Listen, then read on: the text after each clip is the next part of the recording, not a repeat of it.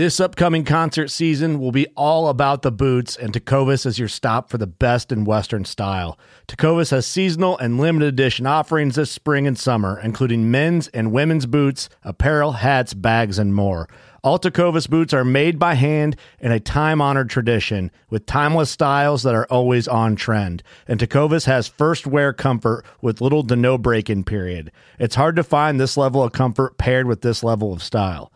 Stop by your local Tecovas store, have a complimentary drink or two, that's WCB style, and shop new styles. The smell of fresh leather and friendly staff are at your service. Many stores even have leather custom branding to make your boots truly personalized. And with regular live music and events, there's no in store experience like it. If you can't make it into a store, just visit tecovas.com. That's T E C O V A S.com. They offer free shipping on all boots, as well as free returns and exchanges, and ship right to your door. Go to tecovas.com and find your new favorite pair of boots today. Hey, gang. This is Kelly Hansen, also known as Kelly Girl. I'm Dave Hansen's wife, your saltwater guide's wife. Today, we're going to do something a little different. We are going to, or I'm going to, ask David all those questions that you're dying to know about. What makes him qualified to tell everyone how to fish and how to tie up your boat? Um, why does he? Why is he so? Where does he get all this sarcasm from? And why? Where did he begin his career? How did he start out in this in the industry, in the sport fishing industry? Um, so we're going to learn a lot about Dave today. It's going to be a good show. And uh, I think it's time to introduce the guy that's been around the block not once, not twice.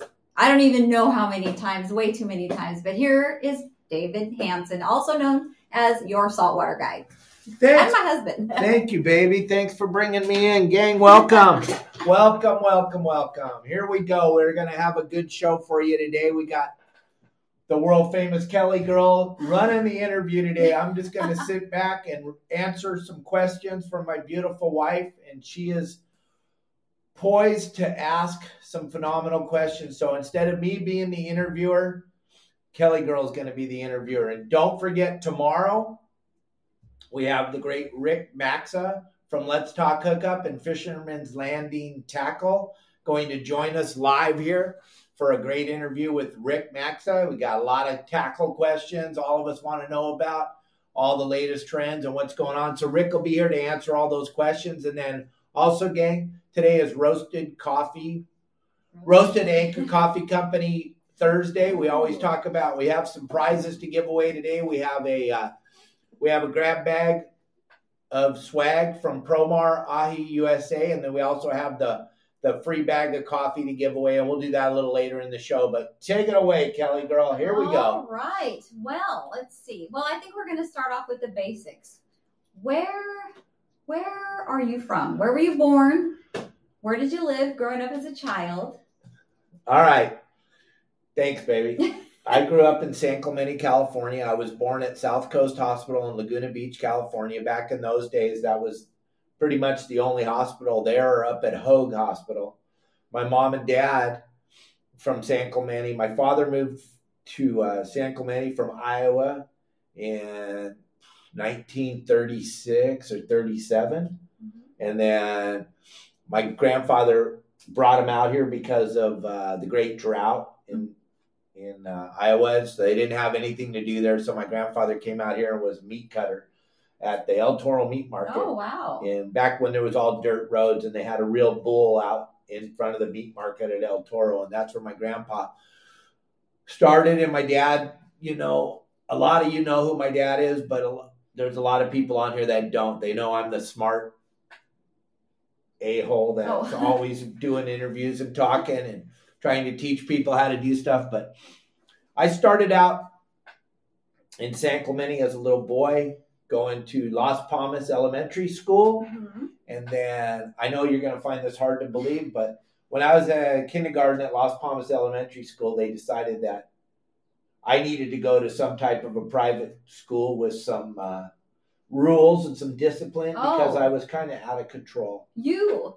Yeah. Out of control. You're Out kidding me. When you were in kindergarten. Yeah, I was kind of out of control when I was a little boy. Why do I Hard not believe. that hard to believe? Because you're apparently it didn't do much good to go to a different school or whatever. Because you're still out of control and you're still just way out there. Anyway, Thank you. but I love you. But anyway, so so what happened? So you I had to go- to school. My mom and dad sent me to Catholic school, so I went to Our Lady of Fatima in San Clemente, California. And uh but before that, there's so much to do with my childhood. Mhm. My dad was a fisherman. He's a grinder. He was gnarly fisherman, gone all the time, always gone working, building the business on the end of the San Clemente Pier. And I remember when I was three years old, my mom taking me, telling me that we're going to go see my dad down on the end of the pier. And uh, I can still remember right now my mom put my shoes on as I was sitting in the kitchen to go down and see my dad. And I didn't even know what fishing boats were. I was three years old. I just remember we got back in those days, my dad was kind of the boss on the pier and uh, we got to drive our car out on the pier. And my dad was running double half day back then on the Sun Fun out at San Clemente Pier. And we drove out to the end of the pier and it was a big day for my father too because I'm the oldest son and he was bringing his son out on the boat Mhm. on the afternoon half day and he pulled the boat up to the pier and it that tide was high i remember why do i remember that because i could see my father in the wheelhouse Mhm. as the boat would go up and down the waves on the pier and then Aw. that was a pretty special time as a little boy and uh i'm trying not to lose. I don't even know what's wrong with me but yeah so that's how it kind of started. Then i you know i did that and i don't remember the fishing trip or anything. That's the only highlights i remember of that day was seeing the old man in the wheelhouse on the sun fun and then uh back to when i went to school. I went to our lady of fatima school in san clemente catholic school first grade to eighth grade. The school's still there. Our Lady of Fatima is still in San Clemente. I went to school with the same 35 kids from first grade to eighth grade. We had our core group David Powell, Mark Lesneski, Jim Smatona, Karen O'Meliak, Joanne, Colleen. A, a lot of the guys and girls went to school all together. We were like a core group Yeah. from first grade to eighth grade. And my mom was the proctor at the school, so everyone knew my mom. And Wow. then uh, when I left in 1976 to go to San Clemente High School with everybody, that exact same time my mom got super sick. I wasn't going to do this. I know. I'm surprised, but this is So my- you, part of your life. So my mom got really sick with brain cancer and it was a really weird time in my life because I went to school with the same 35 kids and then all of a sudden San Clemente High School at that time there was over 200 kids at the school.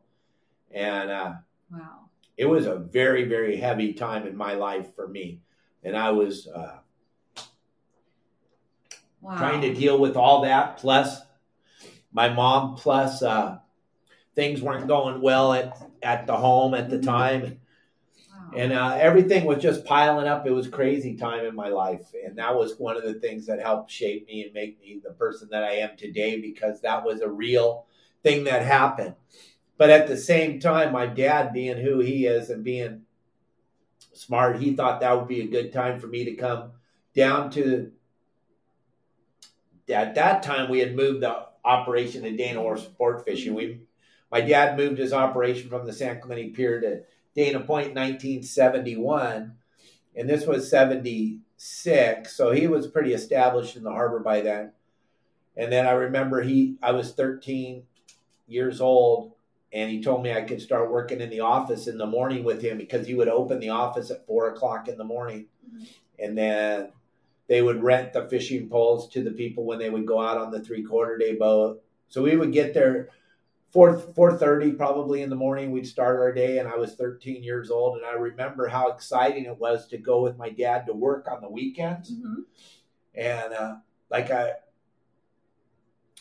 when I would wake up in the morning, and it would be light out, Mhm. I would start crying because that meant that my dad didn't Oh, take me to work with left him. He left. He already left Oh. because I know. As a dad, I know as a father, it's kind of gnarly to take your kids to work with you every day, and I'm sure he got a bunch of flack for doing that from everybody because here's And I'm sure you weren't the most well behaved. well, you got to remember also we're not really children aren't really into getting up at four o'clock Yeah, in the morning to go to work, so it was a struggle.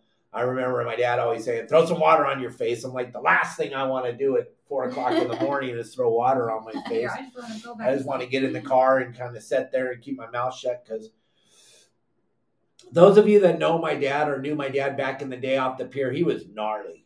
He was gnarly, super disciplinarian. He was he had his stuff was his way. He was the captain. He was the boss, and that's kind of how he ran the family too. So it was gnarly. I have a brother and a sister, Donna and Michael, and uh, they run the sport fishing operation for my dad down in the harbor now. that We lost my father last year, but I'm telling you, he, it was tough Mhm. growing up Hansen. It was not an easy. My dad didn't didn't hand feed me anything. I worked, Uh-huh. and I remember those days when I was 13 years old, renting the fishing rods, and you you had a little card that people filled out. You got their driver's license. So this was in the office. Yeah, in the office. I didn't work on the boat. I started office. out in the office. All right. And then in the afternoons, you could I could come down there in the afternoons after school and work cleaning the on during the week. On the weekends, I could work in the mornings, and on the weekdays, I could work in the afternoon after school because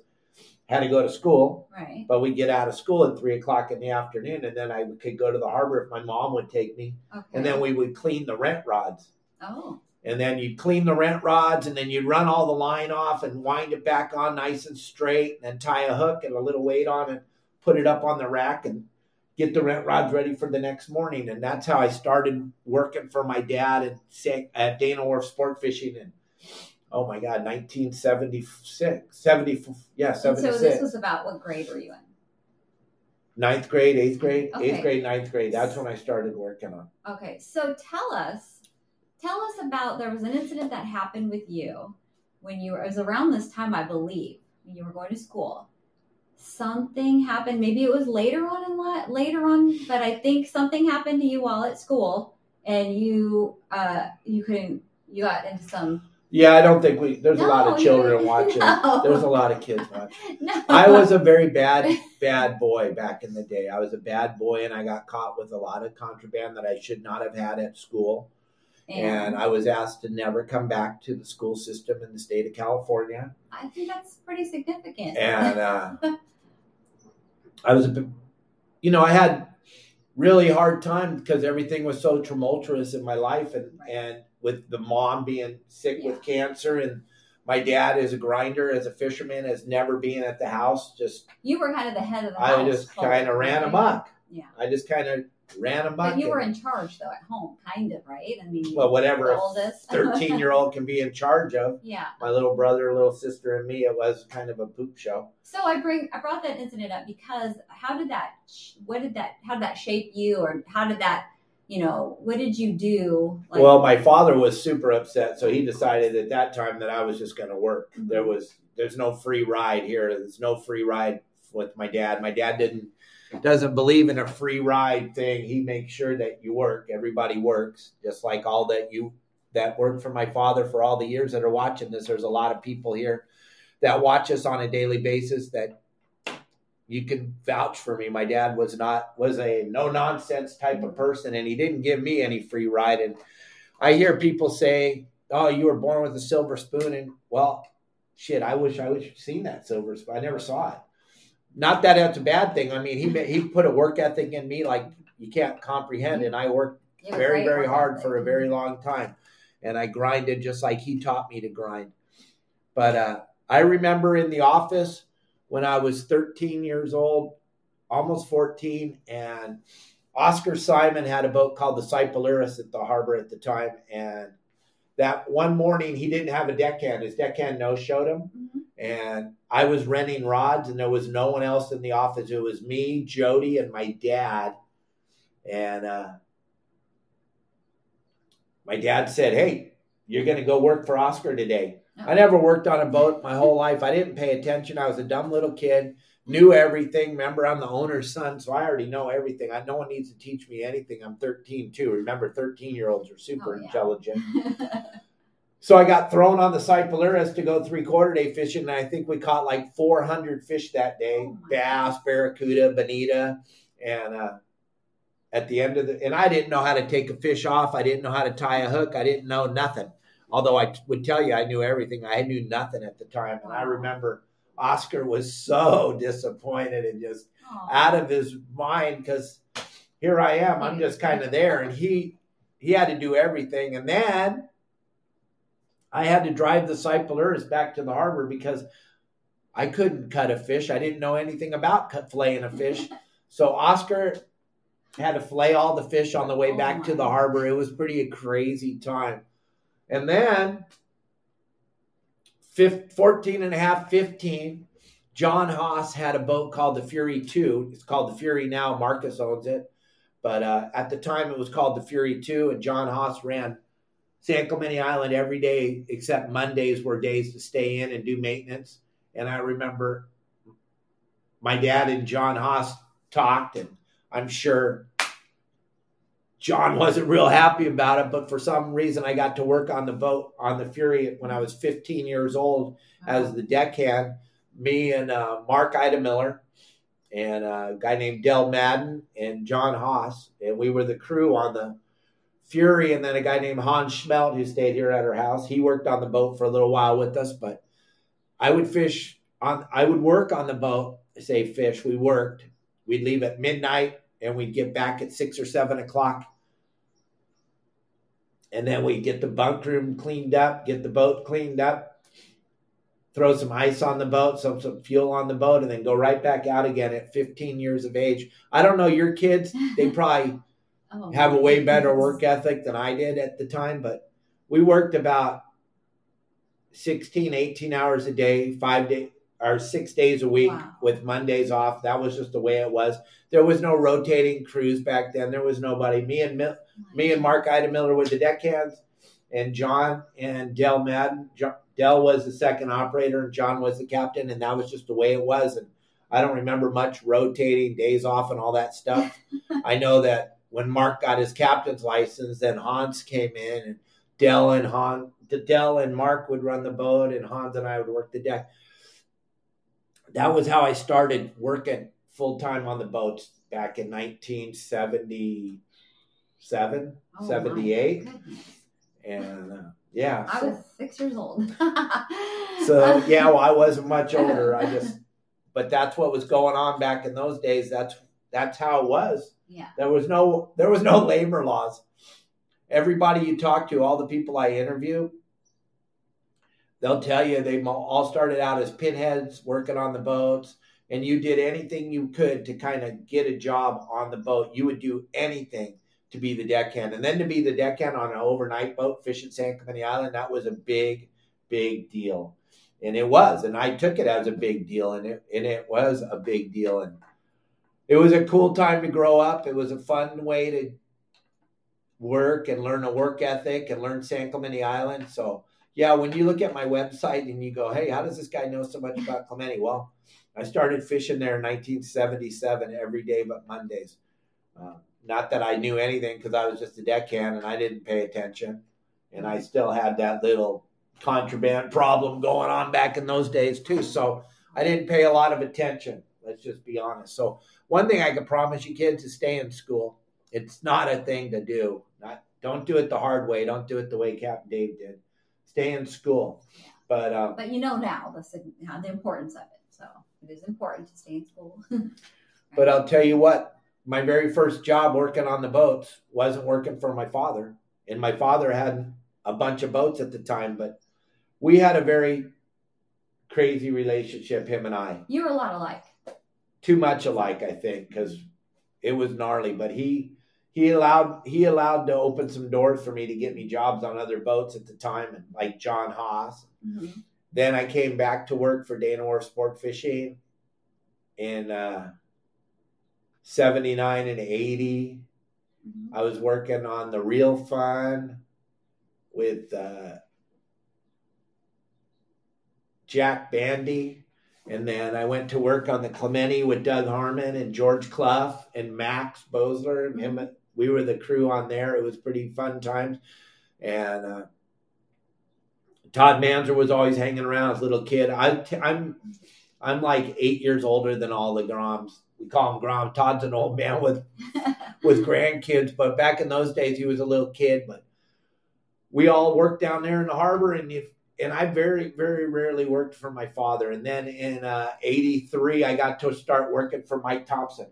On the uh, Patrician at the time, and my good buddy Kenny Smith, Spider, he was working for Mike Thompson, and there was there was a migratory boat and they would go to San Diego and fish albacore in the summertime. They would leave on the Fourth of July and go down there and fish, and they needed some relief help. And I always begged Spider to get me on there. Let me let me work on there. let me work on there. And, and finally, he called me up one day. And back then, there was no cell phones. You, you got a landline phone. And Kenny called me up and said, "Hey, we need someone to work tonight in San Diego."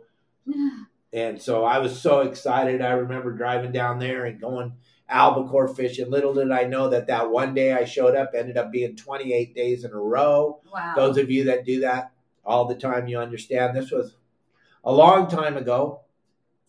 And then I worked for Mike Thompson for a very, for probably six years, learned a ton. He's probably been my biggest mentor as far as fishing goes. And, uh, was what, it was he easy to work for? No, he's what one of the most gnarliest people in the world to work for. They call him Wiggy for a reason. The guy is was he demanded like my father. He just demanded perfection nonstop. Whatever that was in his mind, that was his perfection, and it and it was crazy times back in those days working, doing what we did, and uh, you used to fillet. I mean, I'm sorry to interrupt, but you would fillet. How many fish would you like? Just approximately, how many fish did you have to fillet when you were doing that?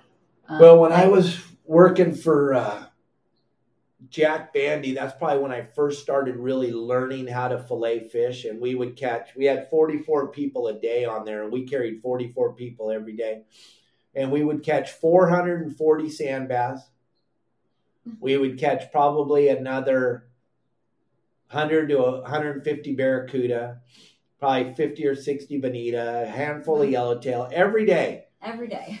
And the boat would get in at three o'clock in the afternoon. So we would leave the area at like 1.45, 2 o'clock and drive up to uh, Dana Point Harbor and you had to fillet the fish in that time. Yeah. And then you couldn't come into the harbor and fillet fish because you couldn't come in there throwing the guts and the mm-hmm. carcasses in the water and having all the seagulls. So you had to fillet all those fish mm-hmm. on the boat all the people were waiting for you to fillet oh the fish. Gosh. And back in those days, you filleted a fish, you got a quarter for a fish.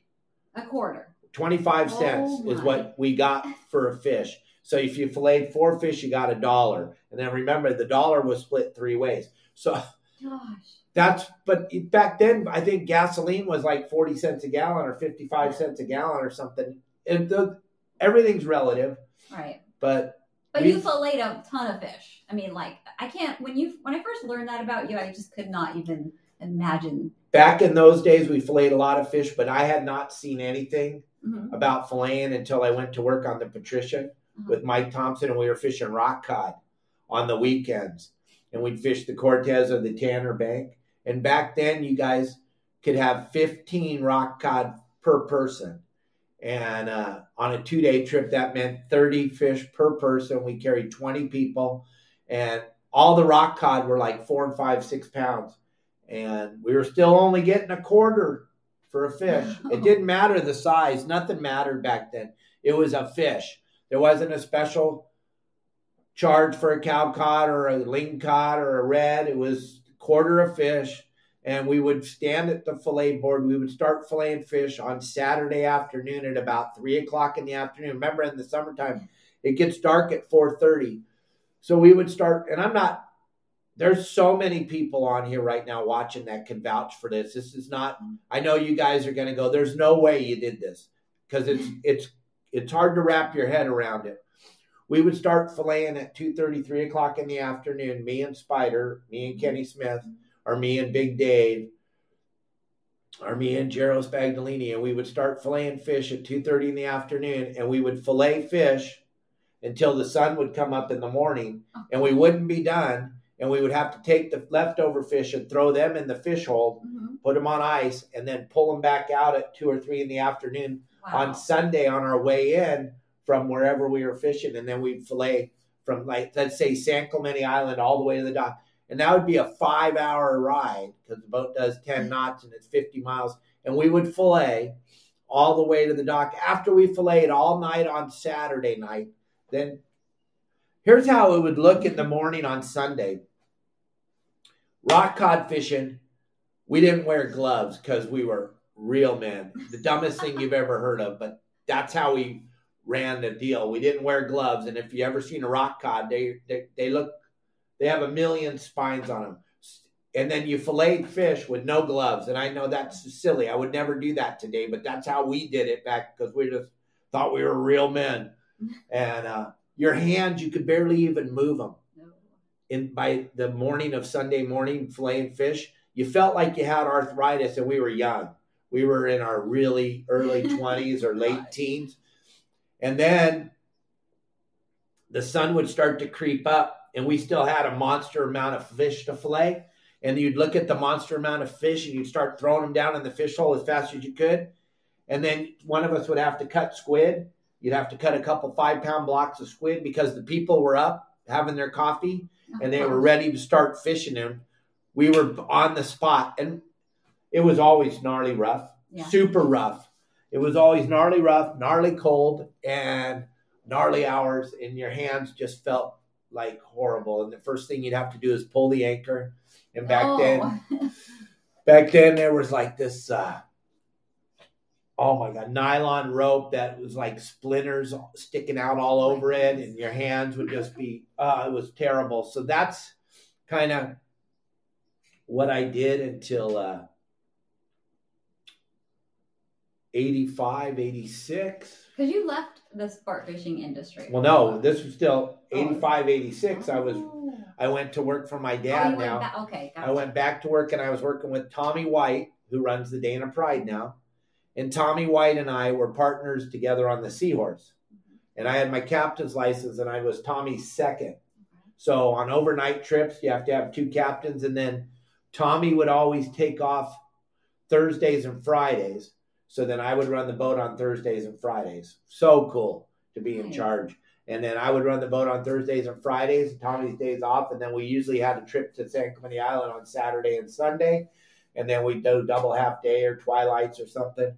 And then we worked together. And then Tommy took the job on the Clemente because Doug Harmon retired. And then I took over the Seahorse, I think 88, 89, something like that.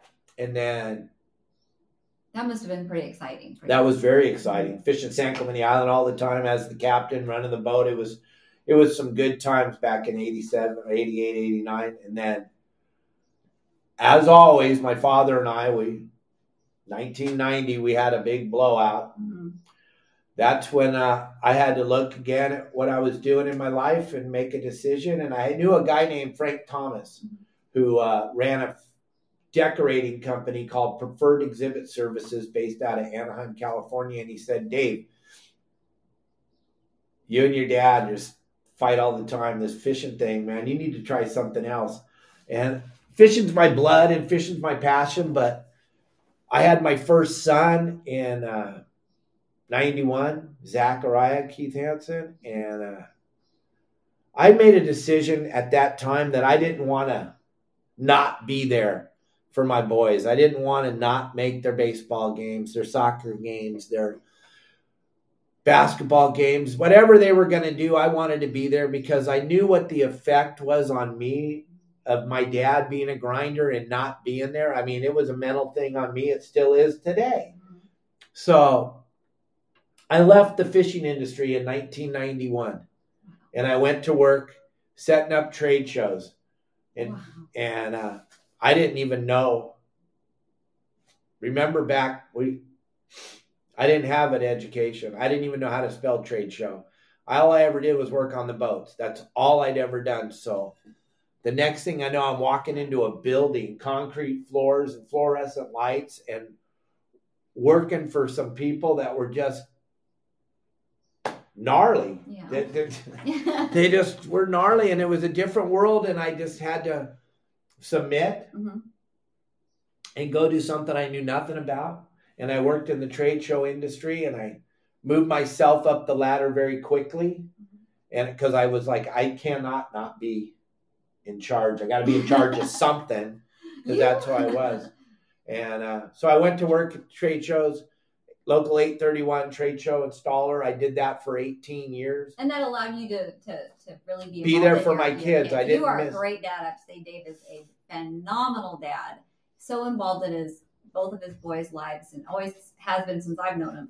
And uh, you, Well, thank you really very are a good- much. a good dad, and they're very blessed to have you as a dad. So I didn't know how to be in a relationship either. I knew nothing about it.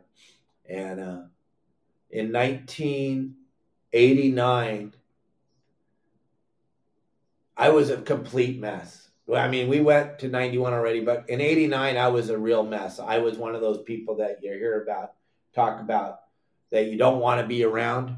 So in 1989, I turned my will and my life over to the care of a higher power, and I got sober in 1989. I checked myself into a 30 day treatment program, and I've only gotten sober once, Mm. and that was in 1989, and I'm still sober right now, and Yay. How, how how many years? Been? So- 35. Well, because and that's it. That's that's very commendable, Dave.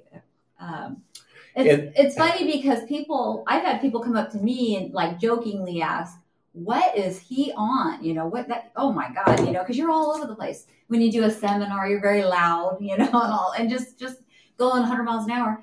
And I'm, they're very shocked when I say nothing. He's been sober for you know X amount of years. So that's that's pretty awesome, Dave. Yeah, thank you. I know very, it's very tough much. Thank you. sometimes, you, know, Thank you, you. have a lot of, you know, but you you've done so well. That's very commendable. So very cool.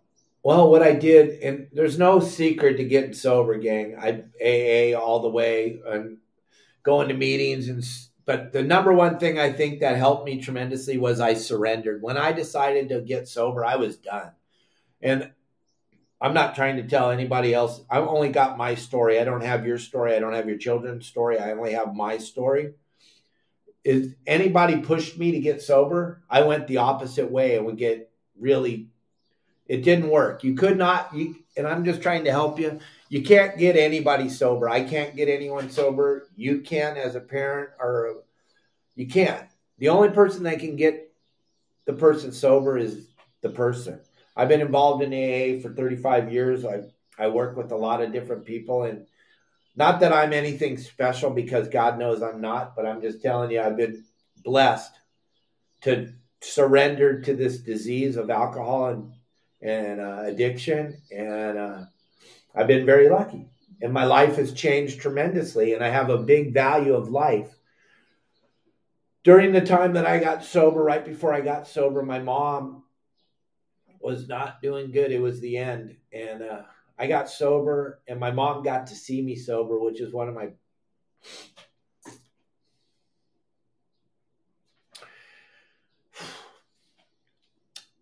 one of my proudest moments. And then my kids, both of my boys have never seen dad drunk or drugged out of his mind. They've never seen that, which I think that's a big deal for Oh. me. All I got it, like I tell and I'm not judging anybody out there. All I have is my story, and it's just mine, and it's what I. And I'm sorry to get all emotional, but this is real stuff. So I got sober. Had we had our first child, Zach, and then I went to work in the trade show industry because I didn't want Zach to see not ever see me. Yeah. And then 93, we had Sean, which a lot of you have seen. He's been on the podcast, him and his wife Jewel, and my little granddaughter. And my son has a son named Gavin, my grandson, my granddaughter Zaya. All those things are super special and they mean more to me than any stupid ass fish ever. They fish are cool and I love catching them and I love killing them and I love eating them. But man, there's nothing better than your kids or your grandkids. I'm telling you. And, and my beautiful wife and all this is because I've decided not to drink or use no matter what. But um, we'll leave that right there on the shelf, and you can call me or leave a message, or you can ask me anytime. I answer every question. I always talk to everybody. I, I and you do. I know you get a lot of calls from from people, and you you always you know stop and take the time to, you know, I don't know, talk to someone who might need help or looking for some guidance. I think that's always that's super cool about you. Well, thank you very I much. I really do. I think that's cool. Um, but uh, and you know what? Also, I just gotta say, I couldn't imagine you. I couldn't. I don't think I would want to know you if you were drinking and doing drugs because you're hard. You're a handful as it is. I don't even. I couldn't imagine how you must have been. I mean, that's the honest truth, though. It was You know, a I crazy you, but- time, I'll tell you. It was a crazy, crazy time I in my life. cannot imagine you being. It was a crazy time, gang. Good for you. It was a crazy, crazy time, but Yeah. all I can say is that everything I have today, everything I have is because I'm sober. It it can all go away just like that. It can all leave right there. I know she's not going to be here if I started using and drinking. I know that she's gone. I know Marley's gone. I know the cats are gone, and I know oh, my the kids are gone. my kids would never want to talk to me again because everything about me is about giving back to my family and my wife and my kids and i'm there for him no matter what. Whenever anybody calls riley your son i feel like he's my son too. I will never let anybody down. And i'm not going to go back to that crappy life because it's a crappy life. And for me it was it didn't work. And i didn't want to the last thing i wanted to do was be a dad Mhm. and be a drunk and a, Yeah. and a I'm sorry, gang, those of you that are your children are listening, but a drug addict, and I was the worst, and I was the very, very worst. I would steal your stuff, and then we'd spend the day looking for it. I was a horrible human. I was, and I'm not that person anymore, and I haven't been that person for 30 plus years, and I don't want to ever go back. But it's just one. There's just one day away from going back to that crappy life, but I don't. Today, I'm not going back there. So. Let's hope you don't ever All right. Hope you don't ever go back. So I did that trade show thing at a super high level, and I got to travel all over the United States mm-hmm. setting up trade shows, and I got to go to Hawaii setting up trade shows, and I I had a really good time, and it gave me a great pension and great health care, and allowed me to be there for my boys the whole time. You know, And you made a lot of good friends. I made a lot of good friends. I got a lot of buddies that are watching this right now that are in the trade show industry that stand up and goes can't believe that I'm the guy they used to work for, and they're just like, "Wow, look at Dave now." And then, uh, so you left the trade show industry. You left. You you stopped doing that, and you went back. What did you do? How did you go? You ended up going back to fishing. Tell well, what happened was my ex-wife and I got a divorce, Mhm. and then uh, Zach turned 18. Sean pretty much was already leading the lifestyle of Dave Hansen already. So, but Zach made it through high school and he graduated, and that was when I was like, I don't have to. I raised my boys. I was there for them and everything. And not that I'm the, I don't know poop about sports really. I watch them and I enjoy them. But I was uh, the coach of their basketball team, their baseball team, their football team, their soccer team. I didn't even know anything about soccer. I went to referee school to learn it. And the only reason I did all that, not so my kids could play, because that was the last thing I allowed them to do because they weren't any good at it. But I wanted to see them. I wanted to be there. I didn't coach them because I, my kids deserve to play. My kids didn't deserve to do. sh- I just wanted to be around them. I just wanted to be with the boys, and I wanted to be with their friends, and I wanted to watch them and see them grow up. And my house was the house that all the kids hang, hung out at. My house was where all the kids, Mhm. you know, I when you met me, they were all hanging in Yeah. our Oh, house. yes, they were. My house was the party house. My house was where all They all- the yeah. teenagers hung out. You were the cool, cool dad. All the kids hung out at my house, and I took all the kids. When I decided to go back to the fishing thing, it was because I had raised my children and I had done what I wanted to do. But fishing was always my passion. And I remember when I was in the trade show industry, I would spend the first part of the morning looking at the LA Times and the Orange County Register and reading the fish reports and then going on Phil's Friedman's website, 976 Tuna, and seeing what all my buddies were doing. It was very, very hard for me Oh. because I was in the industry and I was so deep in the industry, and then to step away from it but it was a sacrifice that I made for my boys. Mhm. And it was something that was, I could easily have slid back into the industry anytime I wanted to. It's not like I didn't have a name because of my father. I already had a name established in the industry, but I stayed away from it and I didn't touch the industry at all. I didn't do anything in it at all. I just set up trade shows and traveled around the United States and I would work 12, 15 hours a day, seven days a week in the industry because I had never seen anything in my life where you got paid for every minute you were there. Yeah. I was a union trade show installer, which goes, which is wild compared to the fishing boats where you worked. I remember when I first started working on the boats, like I said, we got a quarter of fish, but we were making like $12 a day Wow. for the day. Oh my god. And you thought that was great money. Oh my gosh. And then all of a sudden, I went to work in the trade show industry in 1992, 91, 92, and they would go, Hey, you want to go late? And I was all, Go late. yeah, sure, let's go late. And for me, being in the fishing industry, I'm like, That's one, two o'clock in the morning. They go, Ah, we're going to go till 6.30. Oh gosh. Oh, that okay. and we're going to pay you those last two hours. We're going to give you time and a half. And I was like, You got to be ri- Wow. get me out of here. Try to get me out of here. Try to pry me out of here. You're paying me every second I'm here.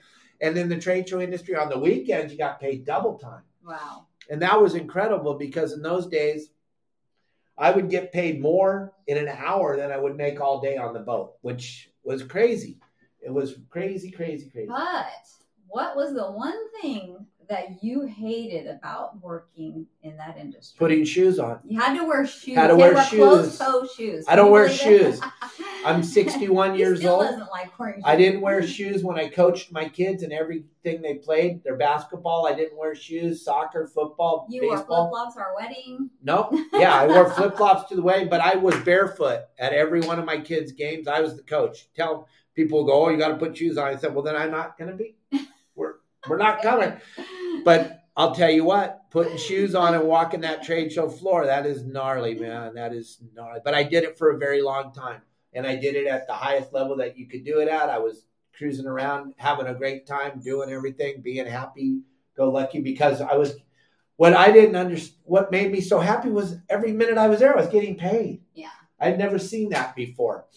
So, all right, sorry. So well, so so okay, so you did that, you did that gig, and then you you, you eventually got back into fishing. Right. And- Hold on one second. We got to Alright. touch, we got to do this real quick. Okay. Hold on. Just hang in there. Just hold on. Okay. Roasted Anchor Coffee Company is a big part of our business and a big part of us. It's a big part of And, uh. And Kelly Girl has it every morning. She loves their coffee. She loves, loves, loves the way it makes her feel. And so watch this. Gang, Roasted Anchor Coffee Company, right here. This stuff. This is an incredible product. This is the light roasted. Kelly loves the dark roasted. I love the light roasted. I have it every morning. Every morning. It brings my energy level up, allows me to do all these great podcasts for you and produce all these phenomenal videos that you get to watch every day. And it's all because of An- Roasted Anchor Coffee Company. So make sure you visit the website. I'm going to throw the QR code up right now. Hey, gang. Thank you. And uh, the winner of the Roasted Anchor Coffee Company giveaway for the month of May is Donald Hampton. Thank you, Donald, for visiting the website, checking it out. And he didn't only visit the website, but he actually bought some coffee too. But there was no purchase necessary. And Donald Hampton, we're going to get a hold of you and we're going to send you your bag of free coffee and your Your Saltwater Guide t shirt. So thank you very much. Gang, go check out Roasted Anchor Coffee Company. Grab that QR code, go over there. They're going to do the whole giveaway thing again this month for the month of uh, June. They're going to give away two bags of coffee, and all you got to do is visit their store. When you visit their store, Elliot, he's a phenomenal human being. He's able to track who visits the store, and then we can grab your information. And then we're going to give away another couple. This time, we're going to give away two bags of coffee, and we're going to give away another t shirt. So please go check out Roasted Anchor Coffee Company, and let's get back to this great interview. All right. Okay. So I'm not sure where we were, but you were you left the trade show business. You did, you left you went back into fishing, do you know, going back on out on the water. Tell us about that. How, what did you how that how did you do it? What did you do? Well, I was uh, I have a little skiff in the Dana Point Harbor. We still have it today. It's a 21 foot Wellcraft with a big bait tank. I did not know Kelly Girl at the time, so I wasn't cheating on her or nothing. But Oh. I had a girlfriend who was the head of marketing for a company called Verizon, and she's the person that came up with the check mark. And I took her out on the skiff, and I we went to uh, the buoy and looked at the sea lions. We saw some gray whales, and then we went and caught some bass. And then I took them home and cooked them for her. And we had a nice dinner, and she was all, "Wow, you know all this stuff. You should teach people this." And I was like, "There is nobody on the planet that teaches you how to fish on your boat. It's well, there may have been, but there was and no one in Southern California. Mhm. There was no one. So she said, Well, her eyes lit up. She's all, There's no one that does this. And I was all, No, there is no one that goes with you on your boat and teaches you. And she goes, Well, you need to do that. Mhm. And I was like, Okay. I don't even know how we would get somebody to do to hire us to do that. Yeah. And to be perfectly honest, I was raising two boys. I was single, you know, recently divorced, raising two boys, didn't have a lot of extra money. I know any of you in Southern California that are doing that kind of understand that. And uh, there was two publications at the time. And remember, 976 was just starting to do the digital thing, the the internet thing, because he was a call-in thing from 87, 88, 99, 91, where you called 976, but he didn't have any social media, or there was no social media. There was none of that. I had the Log magazine or I had Western Outdoor News. And so I told this lady, I said, well, I guess we could put an ad up in the Log magazine because they didn't charge very much and I didn't have anything and there was nowhere else to there was nowhere else to do this. There was nowhere else to do it. And uh, there was no format to look at and there was no other guides that were doing this. There was nothing out there, gang. And if you did it, if you were doing it before I started, congratulations. But what nobody knew about you. Yeah. So I put an ad in the log magazine and then I remember the phone rang and I was blown away. The phone rang, and it was a man who became a very good friend of mine, longtime uh, client of mine, and real good friend. And I watched his children grow up. Tony Sabatino, and I know you're watching, Tony. You were my very, very first client, my very first saltwater guide client. We didn't even know what to call it back then. Yeah, you didn't when you first started out. that- No. you weren't your saltwater guide. You were There was no, I didn't know what to Captain call it. Dave's like saltwater Captain guide Dave's service or something. Guides, like. Captain Dave's guide service. Mhm. Captain Dave's guide service. But I didn't even know if this would work. And I and then I was like, shh, I don't know what to charge. this is funny. I know have no idea what to charge. At the time where I left the sport fishing industry in in uh, '91, I was getting paid sixty-five dollars a day as a captain to run the boat. Sixty-five bucks a day. So I'm thinking, if I could get these guy, I'm going to go on a yacht. First of all, how cool is that? And I'm going to get to go fishing where I want to fish for what I want to fish for on someone else's yacht. I'm like, Shh. okay. I tell my I tell my girlfriend at the time, I go, I'm gonna charge a hundred dollars. And she goes, No, you're not. You're not charging a hundred dollars. And I'm all, I would be happy if someone paid me a hundred bucks to go with them on their boat, go fishing for the day. So she thought that was too little. Yeah, that's not enough. There's Okay, no way. yeah. You know way too much. There's no way. It's a hundred dollars. She's like, she wouldn't even get up in the morning for a hundred bucks. So we we decided, okay. She wanted me to charge three hundred. I said I'll charge two hundred. and the phone started ringing, and it wasn't full speed. It wasn't wide open in the corner, million clients like I have now, but it was pretty good. And the phone was ringing, and nobody said no. Wow. Nobody said, oh, $200, no. And I was like, oh my God, this is awesome.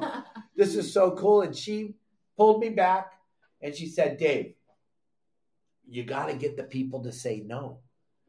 And I'm all, to me, that doesn't make any flipping sense. Mhm. I'm like, no, this is cool. People are giving me 200 bucks to go fishing on their boat with them. How rad is this? I'm like, no. And she goes, no, we got to slow down the phone. We got to slow down the phone. And I'm all, that doesn't make any sense. She goes, no, you got to charge more. And I fought that. And I was like, no. And she's like, yeah. So then we agreed on 300 mm-hmm. bucks. And 300 bucks, phenomenal. I was happy, happy, happy. And I was only charging 400 when I met you. And that was mm-hmm. 17 years ago. And you did that. You charged that. That for your rate And was I worked- four hundred for an overnight. You would charge maybe five hundred if you did overnight. And I was like, what? and I had spend the overnight. I had super high end clients that would spend 10 times that much mm-hmm. on lunch. And I was like really worried to tell them that I was increasing my price to 400 bucks or 500 bucks. I was freaking out. I was like so blown away. I don't, I don't know what to do. And these guys were like, here, they're giving me the money. And I was just blown away. And I thought this was cool. And everything was going good and life was good. And then I met a guy named Jeremy Mhm. who owned a boat called the Liquid Coast Highway. And he, I had another good client that ended up being your boss, Mhm. Bayport Yachts, and I did a ton of training for the guys at Bayport Yachts, and I did a ton of training taking people out on their brand new boats and teaching them how to drive their boats.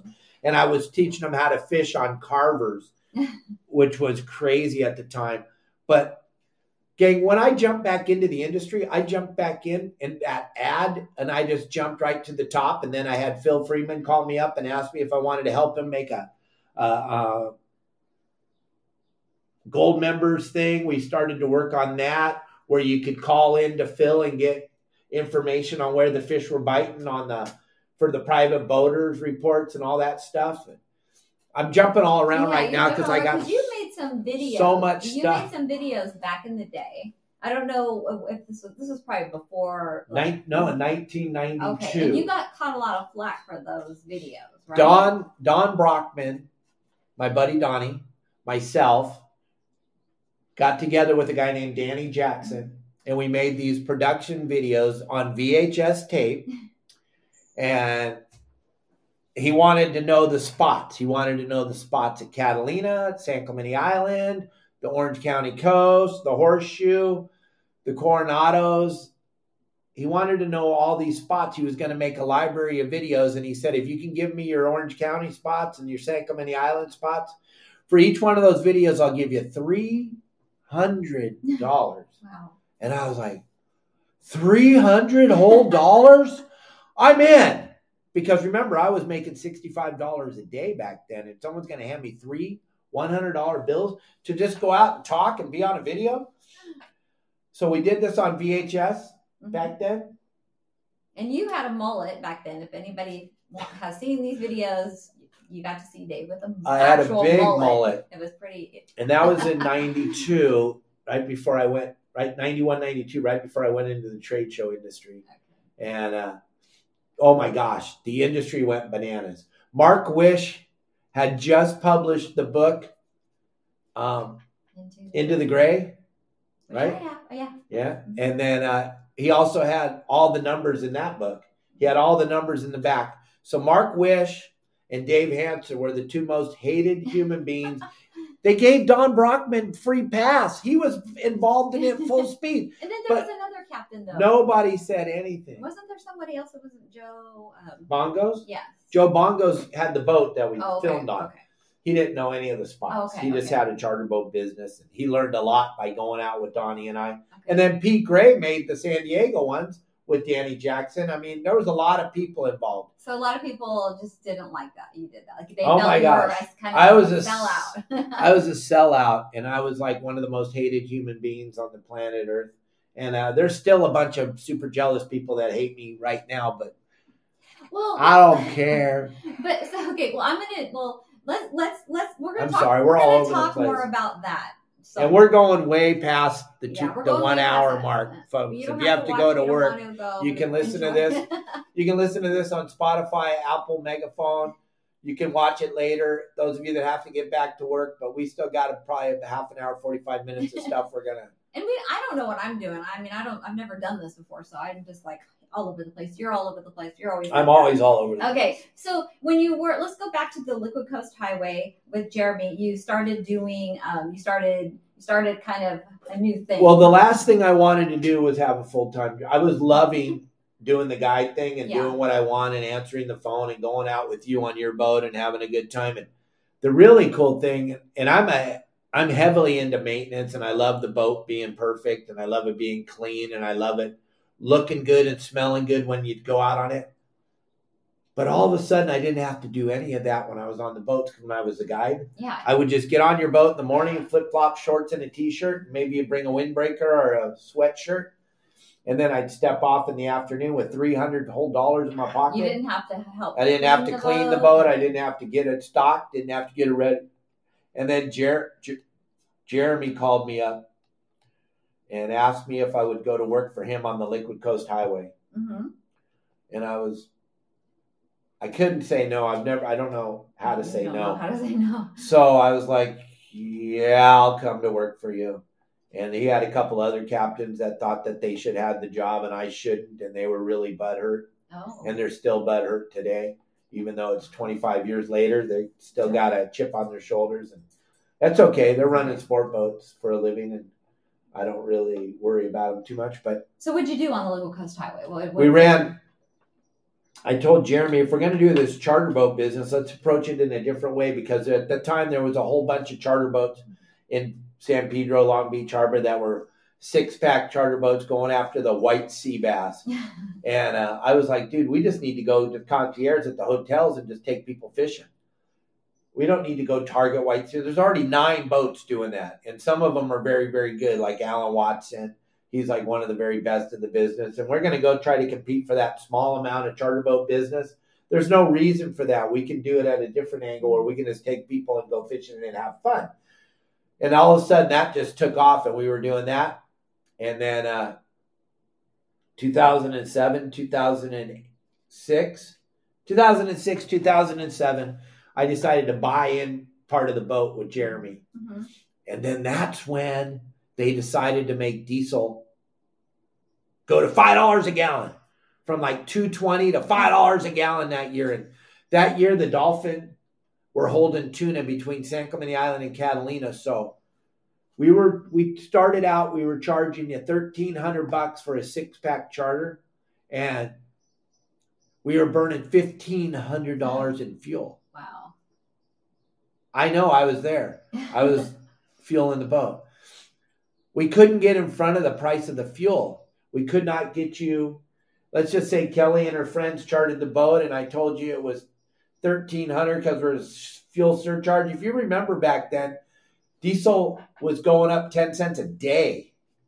It was going up so fast, and you could not get in front of the price of the fuel. And I couldn't go back to my charter boat guest and say, "Hey, you know, I told you twelve. I was only kidding." Mhm. I need I need eighteen hundred because if you're running a business, the whole idea of running a business is to kind of try to make money. Right.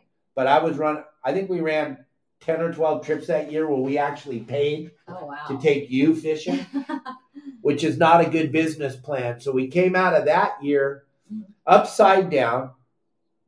Still needed to make the boat payment. Still needed to pay for the insurance. Had to pay for the dock, and I didn't know what to do, except that I knew that me and my kids would go in the winter. We would go hoop netting.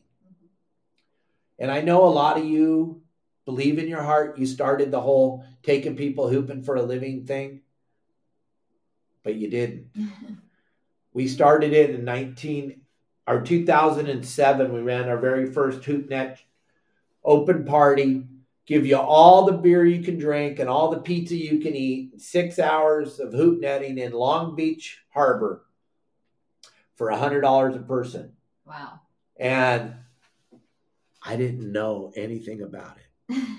And I didn't know how to fish Long Beach Harbor. And I didn't, why did I choose to fish Long Beach Harbor? Because the boat was in Long Beach Harbor and we didn't have any fuel. We didn't have anything. We didn't have any money.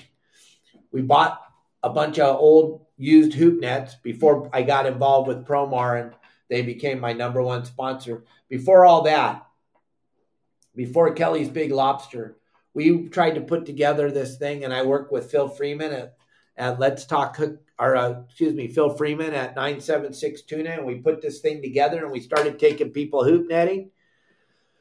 And it went absolutely bananas. And it went super, in the words of social media, it went viral when there was no social media. There was no viral back then.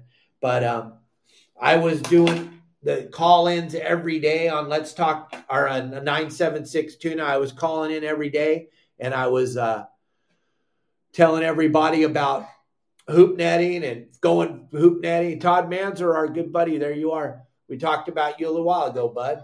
But um, I started teaching people hoop netting, and then uh, lo and behold, this young lady right here goes and does something unbelievable. She goes and catches the biggest lobster ever caught in the state of California in a hoop net. And she gave it to the aquarium in Long Beach. It weighed 18 and three quarter pounds. And all of a sudden, every news channel on the planet was talking about hoop netting. And there was no boats to go hoop netting on except for one. The Liquid Coast. We were the only one. And and I know you say you did you did it before I did. Well, you forgot to tell anybody. So we were the only one. So all of a sudden our business exploded. And I remember that first year we ran 52 trips hoop netting in a business that had never existed before.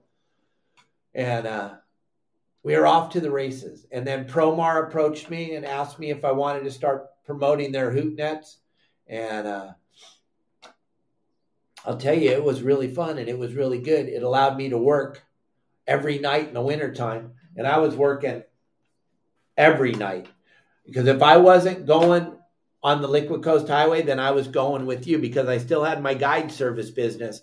There was no downtime for me because I, like Kelly Girl says, I don't know how to say no. Yeah, when I first met you, and and then up until I mean, just until we you know came here, you worked so much. You were I very rarely saw you. It's of why we got along so well because we hardly ever saw each other. But no, I'm just kidding. But I mean, you worked. You would get up at like three thirty in the morning, and it, it was. For, I remember it'd be freezing cold, and you had to go get on somebody else's, somebody you didn't even know, on their boat. And I, I always thought, how did he? How does he do that? I mean, you had to like really put on the Dave Hansen show all the time and you would work late and it was but just, i would get in at like midnight or one o'clock in the morning and then i didn't have to go to work till three so yeah. that was cool to get that two and a half hours off. That was pretty spectacular. Yeah you worked and it was flipping cold hoop yeah, netting but well, i didn't own any shoes so i'm hoop netting. If yeah, you look at the old pictures i was hoop netting and flip i was hoop netting in bare feet and i that's just how i've lived my whole life but you find out hey hey Welcome to the show, Marley. So go. So back to your so uh, your guide service. Yeah. So I was doing the guide service and the Liquid Coast the Highway, Highway, at the same time. And then you eventually you left the Liquid Coast Highway, you parted ways, and you started just focusing on your guide service, right? Well, no. I was doing the Liquid Coast Highway. I was doing the guide service, and I met Steve Morgan. Okay. Okay. And I met right. Steve Morgan, who ended up becoming my boss for nine years. Uh-huh. And he had a boat he had a little tiny oh, black, black, watch. watch. Mm-hmm. He had a little black watch, and I used to go f- take him and his friends out fishing on that as part of the guide service. And then one day, he called me up and he said, "Hey, we want to get a bigger boat. We want to start doing multi-day trips. We want to we want to get a full-time captain. We want to do this. We want to do that." Remember, I still didn't want a full-time job. I still loved doing the guide service and going with all these different people. And I have so many really, really, really good friends mm-hmm. that I've met from the guide service thing and they're friends today and i've watched i've gone to their children's weddings and watched their ch- children have children and mm-hmm. i've got to do so many cool stuff because of the guide service thing and being around so many people but i want to stop you there because i want to bring something up you uh, be, you are the you became the first person to possess a you you're you're the first licensed guide in California. Yeah, or saltwater, saltwater guide, saltwater guide, saltwater guide. The, the but the fishing game, or they didn't even know how to. They wanted to what like they said you had to have a license, but they really didn't know how what kind of license you needed. Well, here's what happened. I don't I don't know. You I'm explain. sorry. You explain. Let's go. I just think that's really interesting. Hey, Marley, let's back up a little bit. Let's back up a little bit. We got a little farther ahead of ourselves because this is amazing. You need to hear this part of the story to understand. So, I have a really, really good friend, Jason, who's going through major problems right now. You saw the post. He's the owner, Bloody Decks and Fish Dope. He came to me one day and he said, and Kelly and I were playing around. We were by no means were we as serious as we are today on social media, but we were playing around with their website called Bloody Decks. Kelly was the most famous female on Bloody Decks at the time. It's called BD Outdoors now, but she was super famous. Everybody knew her. That's kind of how I got to know her. That's kind of how. Oh, okay. Yeah, because you sent me the picture of your big giant lobster, Oh, okay. and that's kind of how I got Yeah, to know I her. but- caught that lobster before. I Before we did it. met A each lot of other. people don't know that. but it still helped my business Yeah, out he's- tremendously. But um, what are you doing? But, but I'm sorry. Back to what we were talking about. So, fish. Do- Jason and Ali were building a company called Fish Dope at the time, which was a spin-off of Bloody Decks, where informational based website. They needed information. They asked me if I would come over there and play, and I was like, "Wow, I don't know. Bloody Decks. It's kind of it's kind of gnarly over there for guys like myself because whenever we post, you get like nine thousand million negative people telling me I don't know what I'm doing, which." In the beginning was hard because I had never seen that. Mhm. I'd always been the person that people wanted to have with them. And then all of a sudden to see all this hate Mhm. was just hard to wrap my head around because when I put my ads out and when I went with people on their boats and I got to go with a bunch of super kind people, and then all of a sudden the mind numbing amount of hate over there on Bloody Decks was just It was, unbelievable. it, I mean, you it's you didn't. You were at a disadvantage from the beginning because you are Don Hansen's son, Oh, yeah. and a lot of people Oh, yeah, I'm a silver- still think that Silver spooner, I possess zero talent. Well, and they think that you have ridden on your father's coattails, but you really haven't. I mean, Right, you have well, the you- name, you have the name, but that's about it. You listen to the story, I didn't really work for him that much. Right, but you didn't. I mean, you did everything. You were kind of My way. I mean, you were separate from the business. You've always been separate since I've known you, um, and you've done things on your own. You worked. You know, you kind of got where you are because of you and your hard work and determination Thank and you. drive. And Thank you very much. I kind of feel that way too sometimes, but I'm telling you, it was really scary over there because I didn't get an education and I'm not a good speller and I'm not a great defender of me and I didn't understand all the hate. It, I'd never seen it before. So the amount of hate on that site was mind boggling to me. And, uh, Jason and Ali promised me that they would get rid of the hate if I came over there and helped them establish fish dope. And like I always say, an informational based website is phenomenal if it has information, but they needed information. They needed my contacts. They needed to get in with the guys that I knew, and and uh, they they do fine right now. They have a great website. Don't get me wrong. I I just kind of helped them in the beginning stages. Their website is all that in a bag of chips, and I'm not going to take anything away from it. They have a phenomenal website with lots of really good information. But in the very beginning, I'm just telling you. So they told me that they would give me protection on Bloody Decks when I would post. And I used to do a tip of the week on Bloody Decks for them every week. I did a tip of the week. And uh, then we started to play with the haters. We started, Jason and Ali and I would play with the haters and we'd allow them. Because what I've learned, especially now with getting 30, 40 million views a month, the hate is poof, that pushes the algorithm like to the moon and all these people telling me I don't know how to fillet a fish and I don't know how to tie up a boat and I don't know how to park a boat and all the things I don't know how to do. They phenomenal. Those they allowed us to. We're living a pretty good lifestyle by the hate, and um, but in the beginning it wasn't like that because I didn't understand it, and it and it got me and it caught me off guard and it it really affected me tremendously in the beginning, and I was afraid until Jason and Ali allowed me protection over there, and then we started to use bloody decks like a um, ATM machine.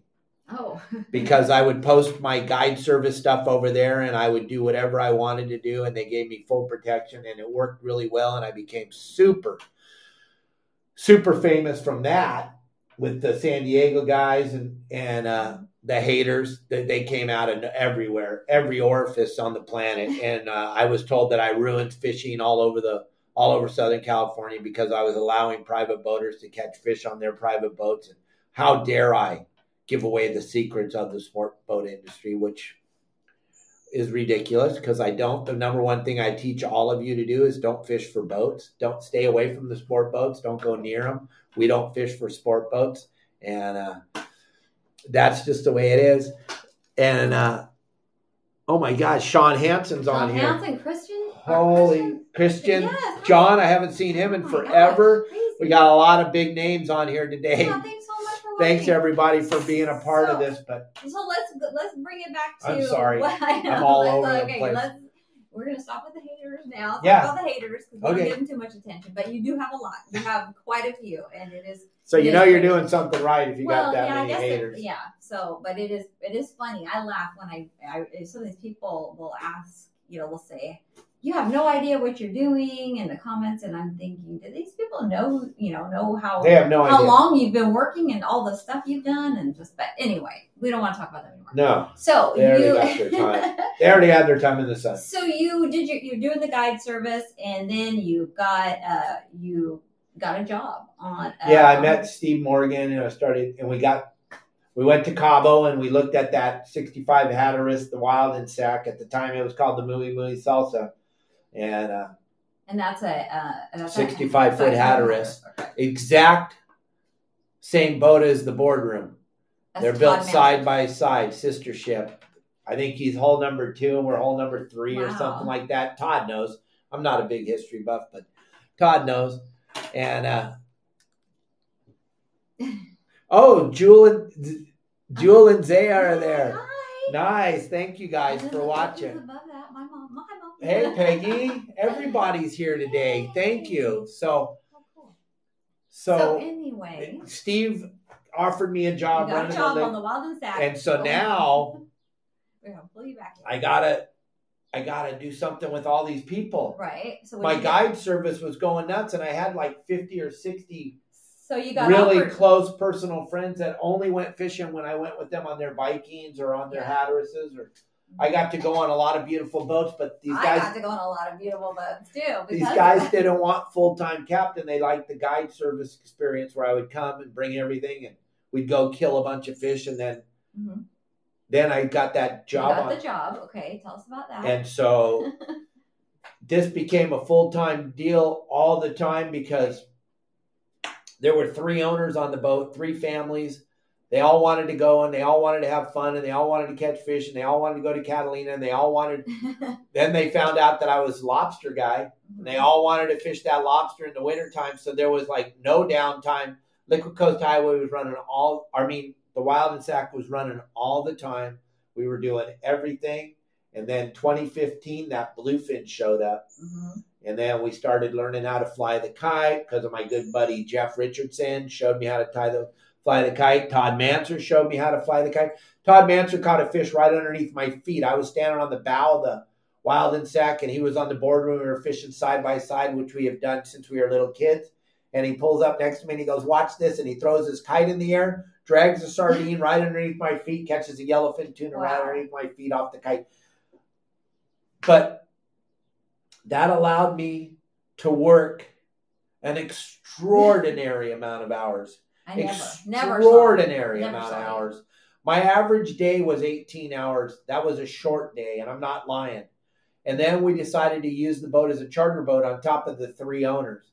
So there was no downtime at all. We were constantly just hitting the dock and going back out. It was a full, it was just like a uh, San Diego long range boat type of thing. It was never ever stopped. The people would be on the dock, the owners would be there with their sleeping bags to take the place of the people when they would come Uh-huh. off.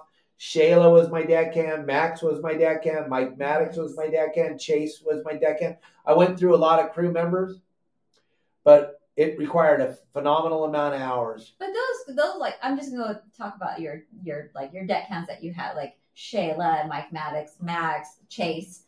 Um, they were all you lucked out. Yeah, I got- them. you lucked out. It's not like they. It's you well, know, it they helps were when you're the guy that hires. They had great work ethics and um, And I'm probably not the easiest human to work for because I'm who I grew up with. As you heard the stories an hour and a half ago when we were talking about Mike Thompson and my dad and the people that I worked for growing up as a kid.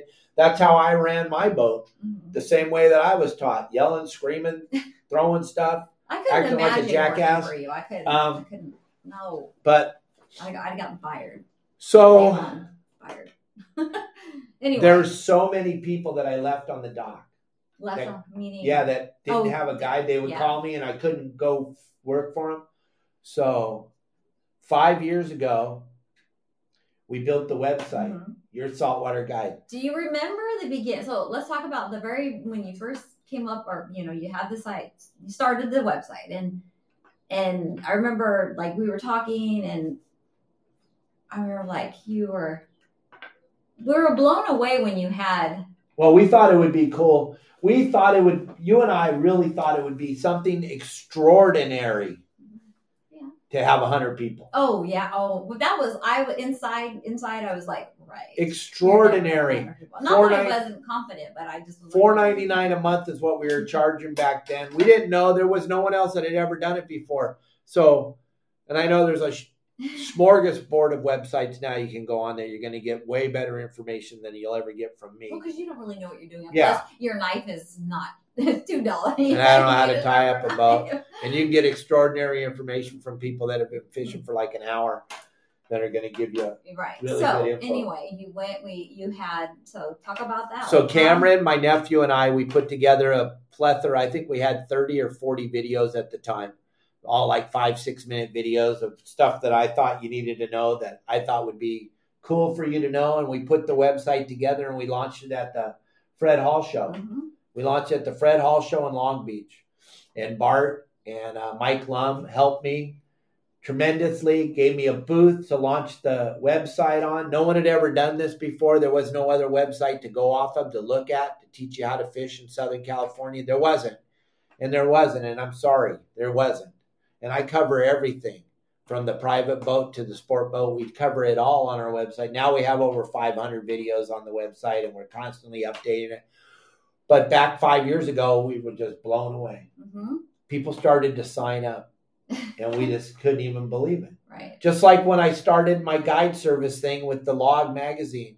The Log, if you look that up, you'll go, oh my gosh, this was this. This was all the advertisement I had. I remember, and you also advertised in the PCS magazine. I Well, yeah, that was after. a big. But deal. after we started making some right, money and we had some money. deal. But a yeah. And Bill let me have an ad in there, and people got my number off of that ad. And one of my good clients, Scott Archer, Mhm. that came to be a good buddy, and we went on a lot of great fishing trips together. He got my number off the ad at Pacific Coast Sport Fishing.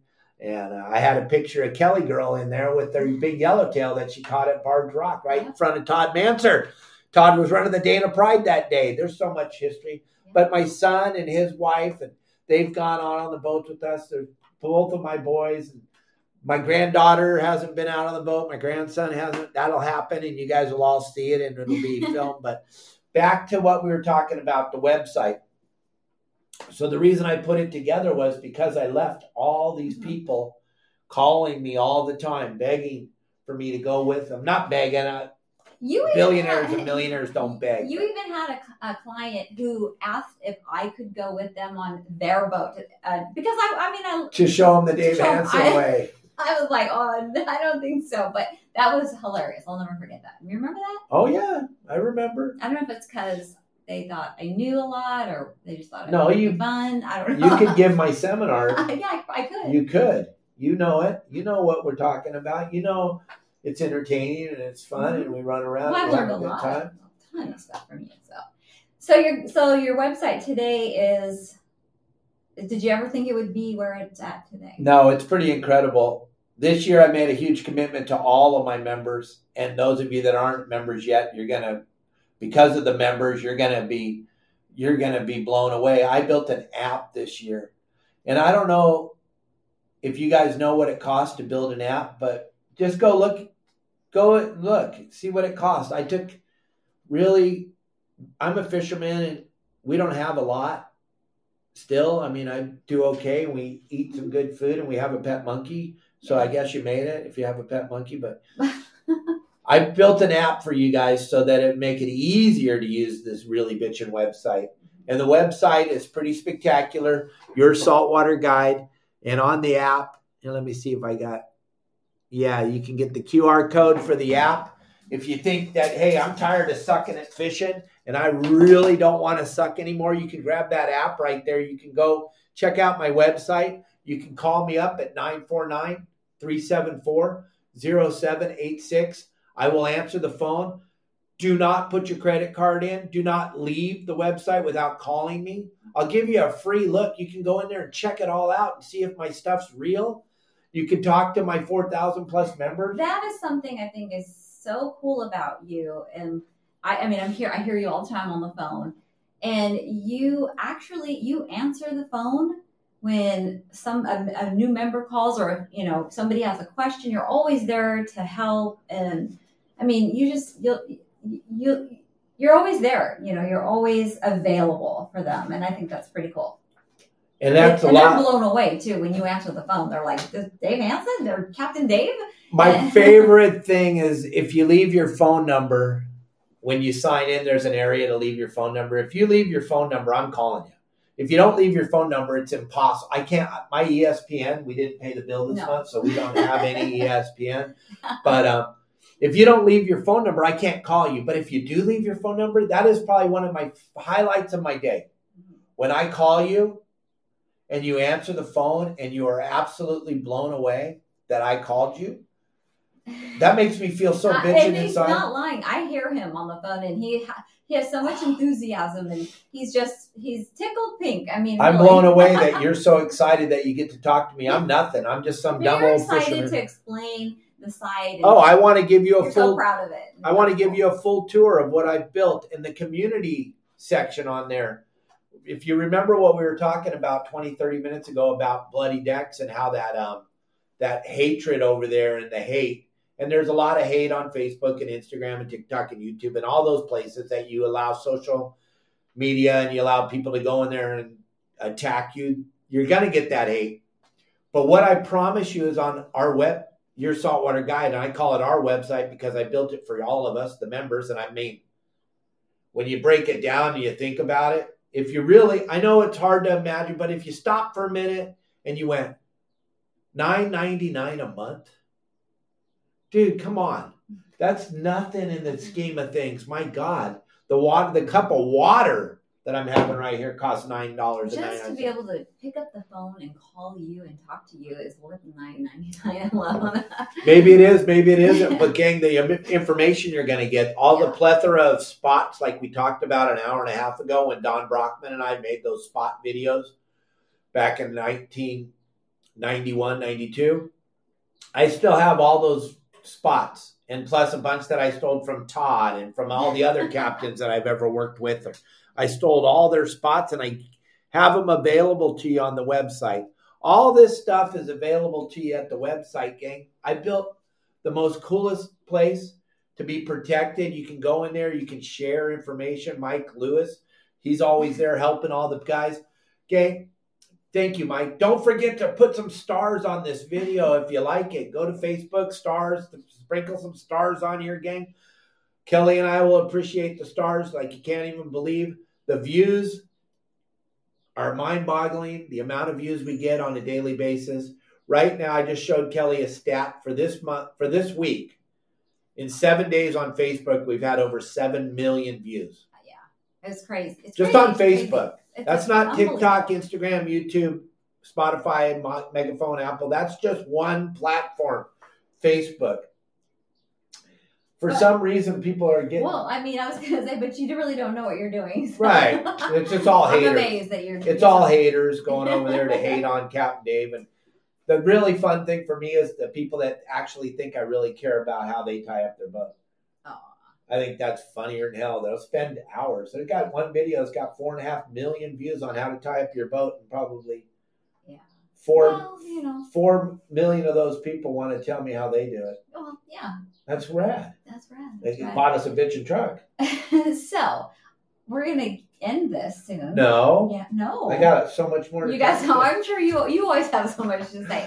Uh, and if you had to describe yourself, or I have actually two questions. So, if you were gonna go could go on one more fishing trip, and that was it, just one more for the rest of your life, just one more. Where would you go, and who would you fish with? I would take you to San Clemente Island. Oh, but you wouldn't take me. You would take Okay. for real. I'd take somebody I like. I'd take Marley. You take Marley. No, but I mean, who? No, I would love to take my family. Yeah. I would love to have like a big. Hatteras or something, and I'd like to take Sean and Zaya and Jewel, Zach and Talia, and uh, Riley. I'm not done. Oh, you probably wouldn't want to go, but And Zach's son oh, and Gavin. Gavin Mhm. and Riley and his girlfriend and you and me, and I'd like to go spend a week at San Clemente Island and show you all the beautiful places that I've fished there since I was a little kid, and show you all the cool things and go dive in there and get all the cool seafood that lives there and show you all the beautiful places. San Clemente Island is It's, it's very special to you. one of my very most favorite places on the planet Earth. So that's what I would want to do if I got to go do that. Okay. That's where I would want to go and take you and my family and show you all the cool stuff. We'd love that. That would be great. And then I was going to ask you if you had to describe yourself, you, in one word, how would you describe? If you had one word to describe you, Dave Hansen, what would you? Terrified. Terrified. Okay. That's honest. Yeah, I'm constantly worried that this whole thing's going to end someday, that it's all just a big fantasy and it's not real because I am so blown away by where we're at right now compared to where we were at Mhm. when I met you. Mhm. Oh my God. When I met Dave, he had nothing. Can I tell him the truth? Yeah. You were going through a bankruptcy. That's the truth. You had nothing. I had no idea who you were, like who you really were. Like I didn't know about your uh, your family. I didn't know what the Hansen name meant. I, I really didn't. It wasn't until years later. But so yeah, you you you worked hard for what where you are now on your own. And I mean, I basically nobody been nobody gave you any breaks. No, I basically been doing this on my own my whole life, struggling and doing what. And when I met Kelly Girl, we didn't get to shop at the grocery store. We shopped at the ninety nine cent store. Period. There wasn't no going to. There No. wasn't. I shopped at the ninety nine cent store in El Toro. That's where we shopped. That's where Zach and Sean shopped. They didn't. They know we shopped at the ninety nine cent store. We didn't have any money. But what I promised when I had those boys was that it was never going to be a time where I wasn't going to be the provider and I wasn't going to hustle and I wasn't going to make sure that I made sure that they had the best life that they could possibly have. You've provided a great life for all of us. I mean, that- you always that was always that's your priority, and you've always lived up to that. And it's none of this is possible without all of you and I really appreciate all the members of the website and I and I know I'm asking a lot when I ask for your $9.99 to become a member of the website but understand it's not going to some corporation. It's not going anywhere. It's going to Kelly and I and and the kids and the grandkids and the monkey and the kitties. There is nobody else. It's me. I built every bit of this thing myself. All the videos are mine. I made all of this stuff possible. I'm the grinder. I've been grinding on this. Kelly Girl does all the spell checks and she spends hours and hours making sure that I don't put out stuff that looks like garbage. She is my head editor.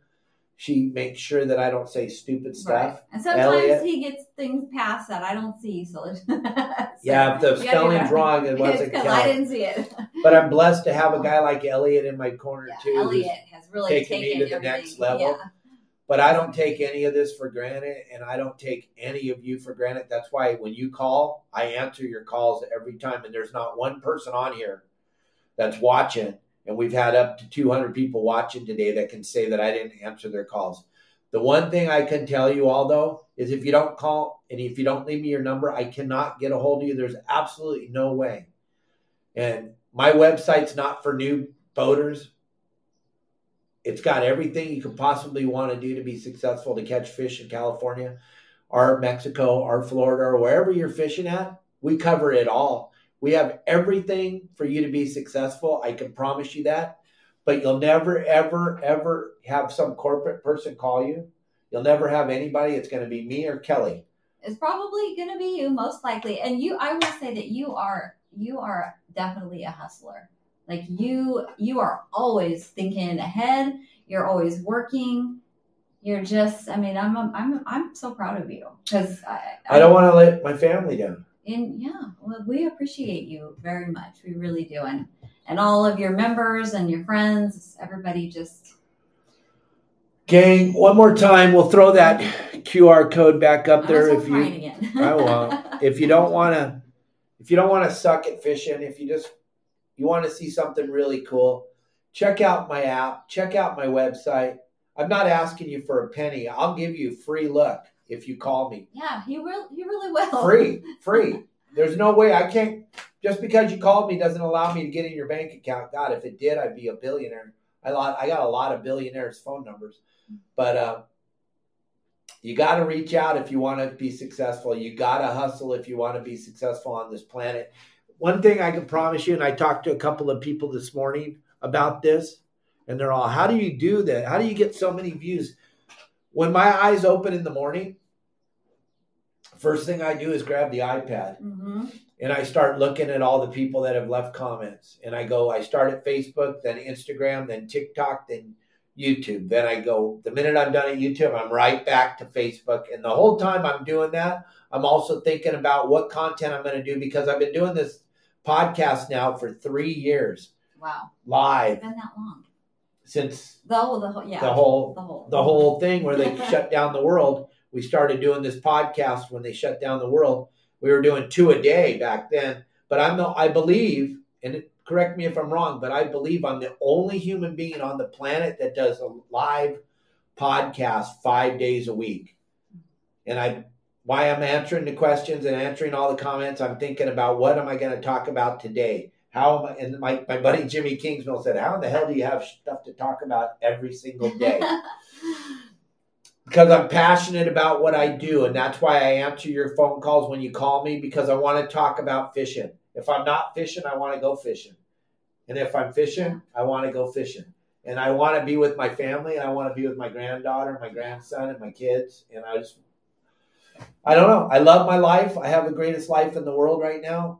And thank you all for allowing us to have this great life. Yes, thank Thanks you. for watching Thanks this. and- for watching. Yeah, this is. this hopefully has you got a better understanding of who the heck I am. and Maybe we'll lose all our followers. I know. Oh no, no way, no way.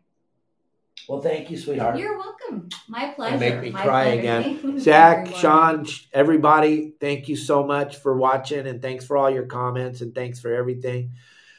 Uh, Roasted Anchor Coffee Company, thank you for supporting our show and thank you for being a part of it. Thanks for supporting all of our, our viewers. And Thank you for being so good. Promar, Okuma, Sport Fishing, Pacific, Pacific Sport Alliance. Fishing Alliance. Thank you all for being a part of the show. Thank you for everything you guys do, and I'll I'll see y'all tomorrow. Don't forget, we got Rick Maxa from uh. Let's Talk Hookup and uh, part owner of Fisherman's Landing Tackle. Rick will be with us tomorrow, and I know we're going to talk about tackle. I know that for a fact. So thank you, everybody. Thank you. I'll see y'all tomorrow. Have a great Adios, afternoon. Be kind to each other and turn off the news. They're all lying.